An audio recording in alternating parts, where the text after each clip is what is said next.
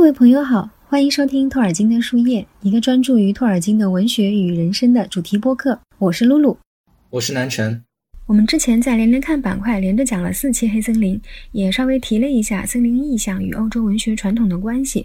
那么今天这期节目呢，我们会集中火力，从托老的语言与文学的角度，做一个托尔金诗歌与森林意象的专题。我们既会介绍托尔金诗歌里的森林意象的独特性与英国文学传统的关联，也会简要介绍背后的原因。作为地球上不可忽视的自然景观和原始存在之一，森林的内涵呢实在是太丰富了。在宗教里，它是神性的，又是魔性的；是宇宙灵性的体现，又是邪恶诱惑的起源。在文学里，它既是逃避之所，又是放逐之地，既有治愈和修复功能。比如海明威在《太阳照常升起》里写到的森林，又比如梭罗笔下的湖边森林。那么呢，它又暗藏迷失与遭难的危险。在人类学范畴里，森林关系到民族历史、身份认同、经验记忆、自然的秩序与平衡。比如，人类学家列维斯特劳斯在《忧郁的热带》里面提到，森林的意象对热带地区生态体系的建立具有重要影响。森林的时间属性有别于新兴的年轻城镇，塑造了在森林地区生活的人们的社会和家庭结构以及信仰方式。这个好像扯得有点远了，我们还是回到我们要说的托尔金的森林意象的话题。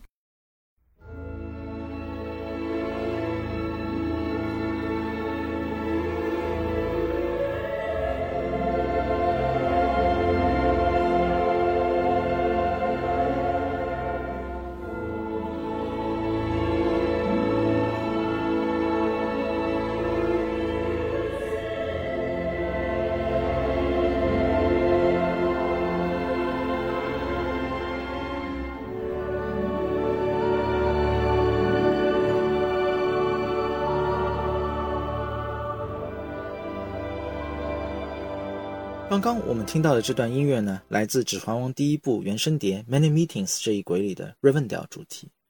根据 Dog Adams 所著的《指环王电影音乐》一书里，他是这样写的：里面的女声吟唱的唱段呢，来自《魔戒》第一部里 Frodo 在 Rivendell 所听到的一首新达语的歌。歌词呢，我们有加到本期的文字简介里了。尽管我努力去听那个唱段啊，不过始终也没有从那个唱段里面辨别出这些歌词来。不知道大家听了之后能不能听出来啊？这首诗歌呢，托尔金在《魔戒》原书里并没有给翻译啊。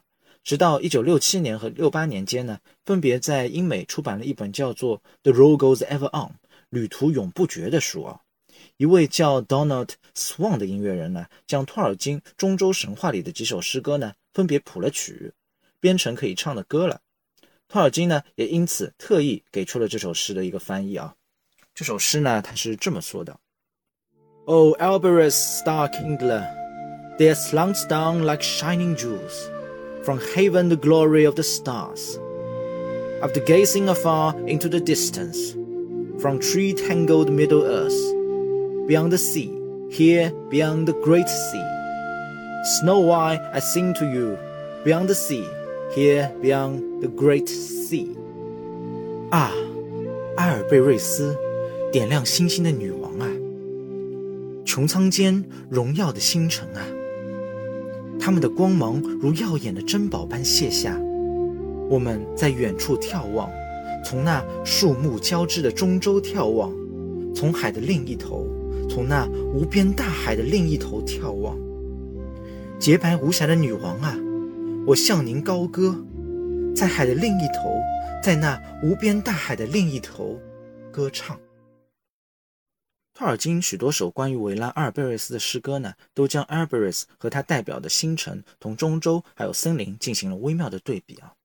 在这首诗歌里呢，歌者唱道：“Oh, g a l a s a n r i m i a n Anoras, from tree-tangled Middle Earth，从树木交织的中州远眺阿尔贝瑞斯的星辰。”汤姆·薛皮教授呢，在《J.R.R. 托尔金世纪作家》这本书的一九二页到二零六页里。谈了许多托尔金诗歌与英国传统，以及珍珠诗人莎士比亚还有米尔顿的关系。其中呢，有很大一部分内容都和森林的意象息息相关。其实不单单是这首诗歌啊，在几首关于阿尔贝瑞斯的赞美诗里呢，都提到了森林和中州紧密的关联。下面呢，我们再朗诵一首，当 Frodo 一行人在夏尔边境见到 Gildo 和其他一些高等精灵的时候呢，精灵们唱起了阿尔贝瑞斯的战歌。Snow White, Snow White, O Lady clear, O Queen beyond the western seas, O light to us that wander here amid the wall of woven trees. Gilsonir, O Alberus, clear are thy eyes and bright thy breasts. Snow White, Snow White, we sing to thee in the far land beyond the sea. O stars that in the sunless year with shining hand by her were sown in windy fields now bright and clear we see your silver blossom blown. O Alvarez Gilsonia, we still remember who dwell in this far land beneath the trees, thy starlight on the western seas. 纯净如雪，洁白晶莹，明镜的夫人，西海彼岸的王后。茫茫林中，我们漫步迷行， 你乃指引之光明。啊，吉尔松尼尔·阿尔贝瑞斯，您的双眸清澈，气息辉煌，纯净如雪，洁白晶莹。大海此岸的遥远异乡，我们向您歌唱。远在太阳诞生之前，您的闪耀素手播散星辰，穹苍枫叶中璀璨盛放。您的银色繁花身姿摇曳。啊，吉尔松尼尔·阿尔贝瑞斯，在这遥远异土陵墓之下。留住的我们游记，西方海上您的点点明星。这首歌在电影第一部的配乐全记录的碟里呢，有新单语的版本，叫做《The Passing of the Alps》，精灵的远去啊。整首曲子呢，既优美又忧伤，我们放给大家听一下。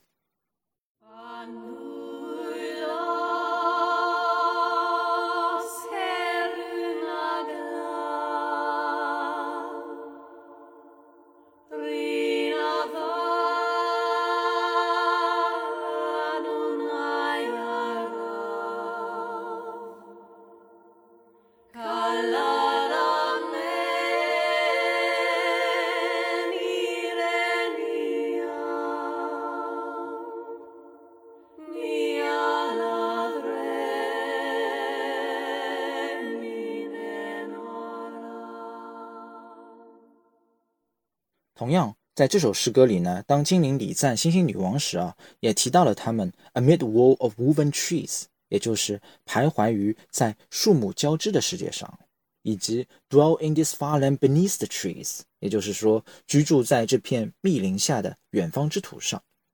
除了这几首关于 Alberus 的诗外呢，托尔金还有几首夏尔的诗歌，同样表达了相同的意象。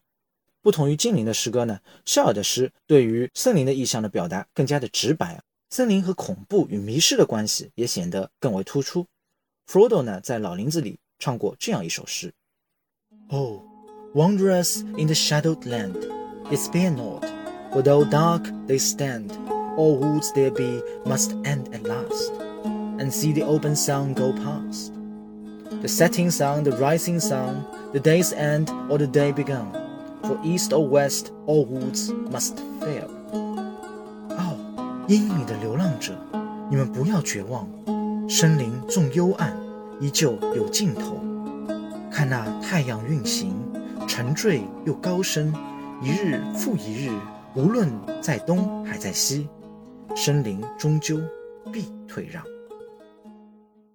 同样。Sam 在 Kilisyngo 寻找 Frodo 时，也有唱起一首运用类似意象的诗歌。In western lands beneath the sun, the flowers may rise in spring, the trees may bud, the waters run, the merry finches sing. Or there may be this cloudless night and swaying branches bare, the elven stars as jewels white amid their branching hair. Though here at journey's end I lie, in darkness buried deep,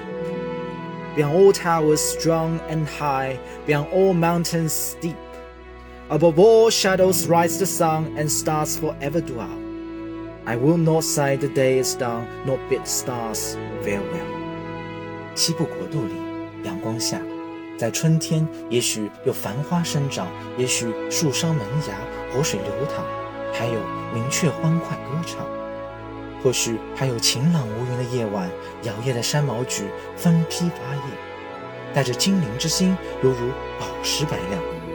虽然我倒卧在长途跋涉的终点，黑暗把我深深埋葬，可是越过所有坚强高塔，越过所有险峻大山，高挂在所有阴影之上，太阳运行不息，群星永在。我绝不认为时日已尽，也不打算向群星永别。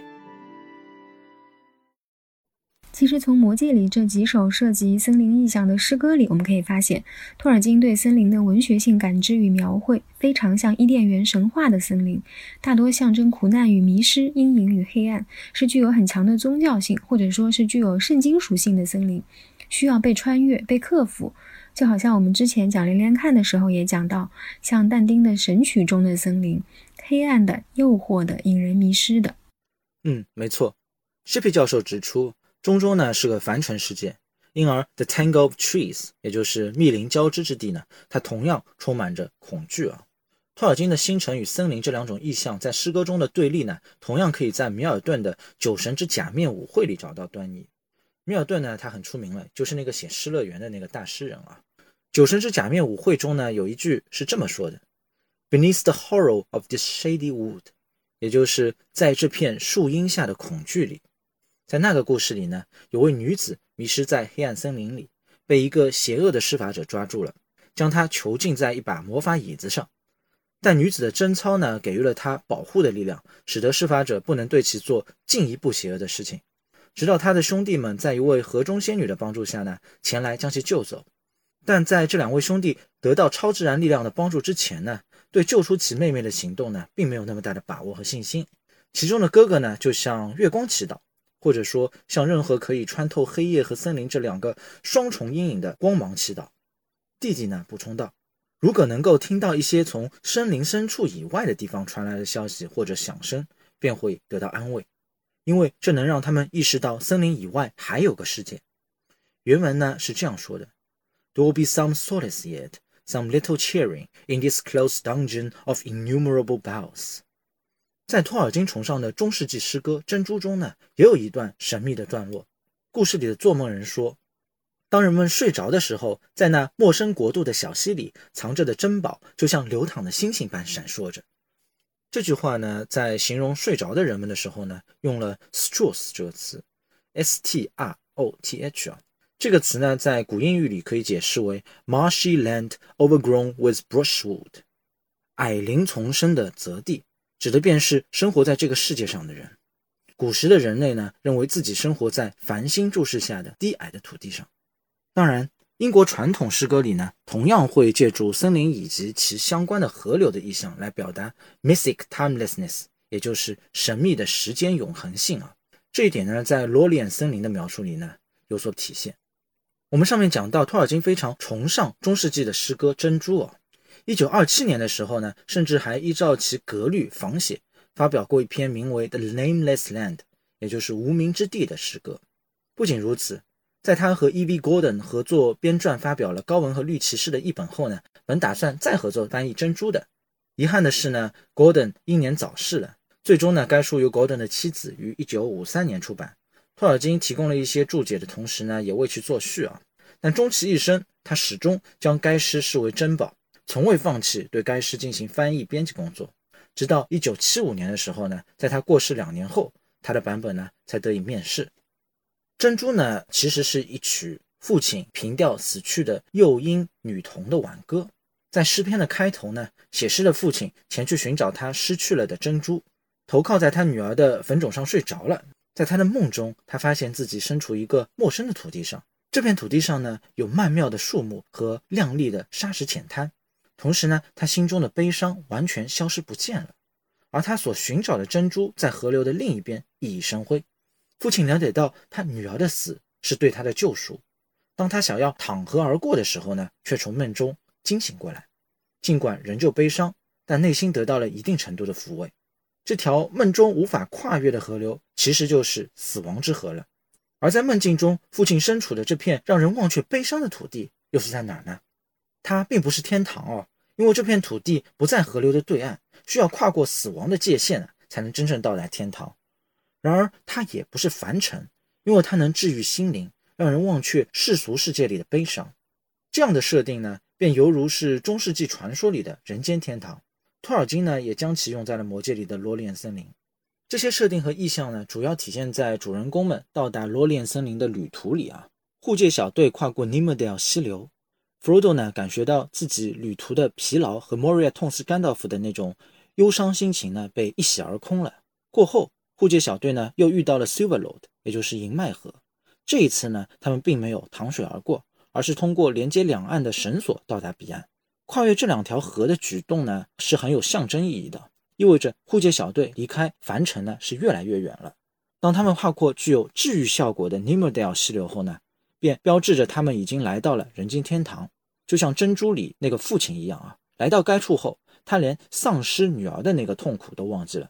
护戒小队呢一样，当他们跨过尼莫德尔，他们就忘记了甘道夫的离世之痛，直到后来被凯勒本提及啊。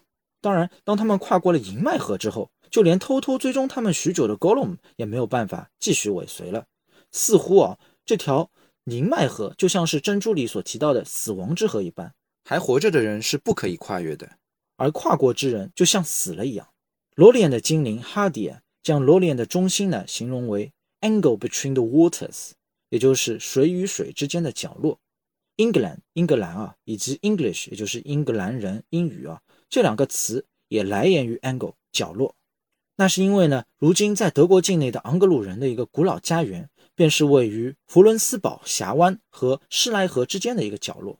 英国人的翻版，也就是霍比特人，啊，他们的居所呢，同样是位于苍泉河和响河之间的角落。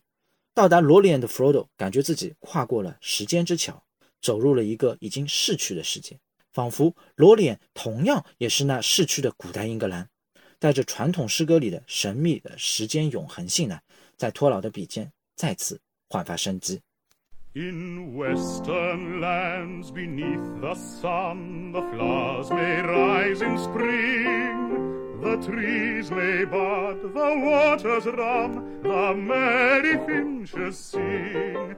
Or there may be tis cloudless night, and swaying beeches bare. The elven stars as jewels white amid their branching hair.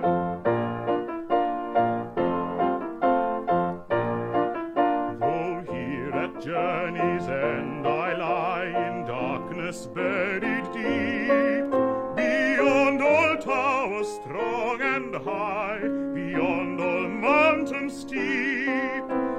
Above all shadows ride the sun And stars forever dwell I will not say the day is done Nor bid the stars farewell I will not say the day is done, nor bid the stars farewell.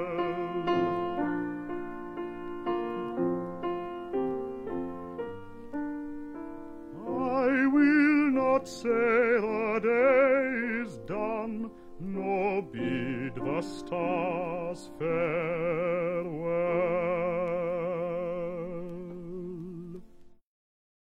那我想问问南城啊，为什么托尔金、米尔顿和珍珠诗人都在他们的故事里运用了森林的意象来形容我们所生活的这个凡尘世界呢？一个比较简洁的答案呢，可以这样来说：这样的意象呢，就如同英格兰的山川一样古老，as old as hills，是英国古老的文化认知和诗歌的传统。后世的英国诗人自然而然的就将这样的意象呢融入到他们的创作中去了。这种古老或者说这种传统，应该也和远古时期全世界森林覆盖面积比较大有关系。嗯，这里呢，我们稍微展开一下，说一说这些渊源啊。托尔金呢，他多次声称他的家族呢是来自于英格兰中地，也就是 Midland 的西部。在书信集第二百十三页呢，有提到说，他第一次看到中地西部的早期中古英语的时候呢，便觉得他识得这样的语言。而西部中地呢是由五个郡组成的，分别是 Herefordshire、Shropshire、Worcester、Warwick 和 Stanford。莎士比亚呢来自 Warwickshire，珍珠诗人呢来自 Stanfordshire；托尔金的父辈呢来自 Worcestershire。托尔金对这片先人的故土呢有着很强烈的个人情感，我们呢也可以笼统的叫做夏尔情节啊。这也是历史上昂格鲁萨克逊的中部王国所在地，古名呢叫 Mercia。M E R C I A 啊，这个词呢后来也就演变成了 Mark M A R K 这个现代英语，失去了它原来的意思。夏尔和 Mark 这两个词，连同他们的久远的文化呢，也很自然的融入到托尔金自己的创作中去了。我们知道夏尔是霍比特人生活的地方，The Mark 是罗汉人生活的土地。而且呢，这两个部族的关系之间的那个紧密性啊，我们在以前的播客里也提到过很多次了啊。在英格兰中地那片土地上，昂格鲁萨克逊文化或者说真正的古英国文化一度繁荣，直到法国的诺曼文化入侵了。然后呢，昂格鲁萨克逊文化呢才逐渐发展没落了。王公贵族和士人阶层呢都以拉丁语和法语交流为主。现在的英语和英国文化呢也很大程度上不可避免的被法语化或者说拉丁化了。这是让他一直感到非常非常遗憾的事情啊。所以一直以来他都想要传承和复兴真正的英国传统。切皮认为呢，尽管托尔金表示过很不喜欢莎士比亚的戏剧。作为天主教徒和保守派的他呢，更是米尔顿完完全全的对立面。因为米尔顿呢，有着新教教徒和政治激进派的双重身份啊，他的《失乐园》的那个新教意味是非常浓烈的。但托尔金显然接受作为诗人的莎士比亚和米尔顿对英国传统诗歌的一个传承。莎士比亚的家乡 Warwickshire 华威郡啊，对于托尔金而言呢，感情也非常的深啊。我们以前的播客里也提到过，托尔金在他早年的那个《失落传说》里啊。有将 Warwickshire 想象成他心目中的精灵家园。莎士比亚呢，在《仲夏夜之梦》和《暴风雨》中呢，描绘了基于古老英国传统所描绘的一个魔法森林和法师 Prosperos，和托尔金创造的那个 Fangorn 森林以及 Gandalf 呢很类似。但莎士比亚呢，他早早离开了 Mark，或者说离开了夏尔，去伦敦打拼了。他对于古老英国传统的那种运用呢，就相对不那么多了。沙翁呢，和托尔金所遵循的诗歌传统其实是一致的。托尔金在《魔戒》第一部《魔戒南去》那一章里呢，Bilbo 的诗歌便显然是对莎士比亚的《Love's Labour's Lost》末尾诗节的一个重写。托尔金对莎士比亚的看法其实是比较复杂的，包括他的《魔戒》有许多的内容都可以看到麦克白的影子。这些内容其实和我们今天分享的那个森林的意象不是那么的相关啊，所以我们就暂时不展开了。以后有机会的话，我们再做分享。无论是托尔金、莎士比亚还是米尔顿啊。对于 Shire Poetry，也就是夏尔诗歌而言呢，森林这个意象是极具象征意义的。世界呢，就像是一片大森林，在那其中的人非常容易迷失，就如同 Bilbo 和矮人一行人迷失在 Merkwood Aragon 一行人迷失在翻岗森林一样。其中的隐含意义在于啊，当在中州的生命终结后呢，一切会变得清晰起来，人们可以逃脱米尔顿所说的树荫下的恐惧。就如同囚徒一般啊，尽管身在黑暗，但就像 Sam 那首诗里所写到那样，内心呢仍然会铭记 Above all shadows brights the sun and stars forever dwell，也就是所有的阴影之上是太阳和群星。其实电影里那段身在 Model，然后 Sam 抱着 Frodo 说起类似的话的时候，真的让我非常非常的感动。嗯，对，我记得原著里也有相应的一段，应该是在第六卷的魔影之地那一章里。原话是这样说的：Sam 看见一颗白亮的星星从乱云间探出头来，神受了片刻。那颗星的美震撼了他的心。当他从这片被遗弃的大地抬头仰望，希望又回到了他心里，因为一种清晰又冷静的领悟，如同箭矢一般直透他心底。魔影终归只是渺小之物，且会逝去，而在魔影无法触及之处。光明与崇高之美永存。他在塔里唱的歌，其实不是希望，而是蔑视和挑战，因为他那时想的是自己。此刻，他自身的命运，甚至他家少爷的命运，都暂时不再困扰他了。我也非常喜欢这段，是全书最感动我的段落之一，因为在这里呢，Sam 迎来了他成长的关键转折。对全人类命运的关心，终于凌驾于对自身命运、个体命运的关心之上。这里我扯出去说一点，这两天呢，我也正好在读 C.S. 刘易斯的自传，他也提到，自从再次皈依基督教、重获信仰，他就不再关心自身命运了。